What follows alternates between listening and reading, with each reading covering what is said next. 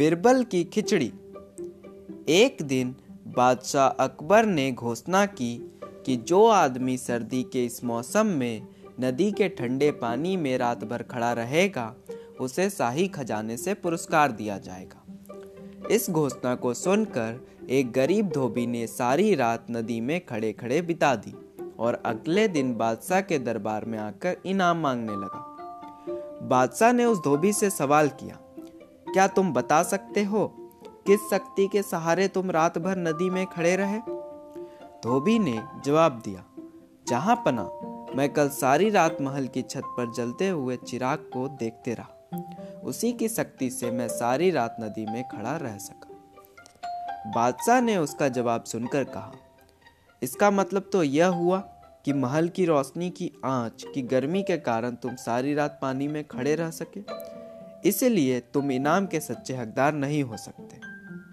धोबी उदास हो गया और बिरबल के पास जाकर निराशा भरे स्वर में बोला, दरबार में बादशाह ने इनाम देने से इनकार कर दिया है। धोबी ने इसका कारण भी बिरबल को बता दिया।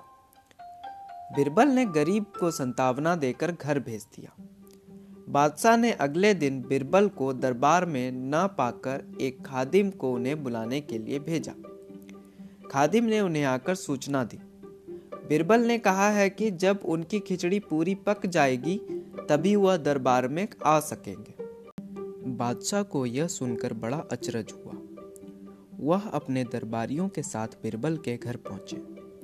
वहाँ उन्होंने देखा कि दो लंबे बांसों के ऊपर एक बर्तन में चावल रखकर उसे लटकाया गया है और नीचे ज़मीन पर आग जल रही है। बादशाह ने पूछा, बिरबल यह क्या तमाशा है? क्या इतनी दूरी पर रखे बर्तन पर खिचड़ी पक जाएगी? हुजूर ज़रूर पक जाएगी, बिरबल ने उत्तर दिया। कैसे? बादशाह ने पूछा। जहाँ पना, बिल्कुल वैसे ही, जैसे महल के ऊपर जल रहे चिराग के द्वारा दिए गए गर्मी के कारण धोबी सारी रात नदी के पानी में खड़ा रहा, वैसे ही। बिरबल ने कहा बादशाह अकबर बिरबल का यह तर्क संगत उत्तर सुनकर लज्जित हुए। उन्होंने तुरंत धोबी को ढूंढ लाने और पुरस्कृत करने का आदेश जारी किया।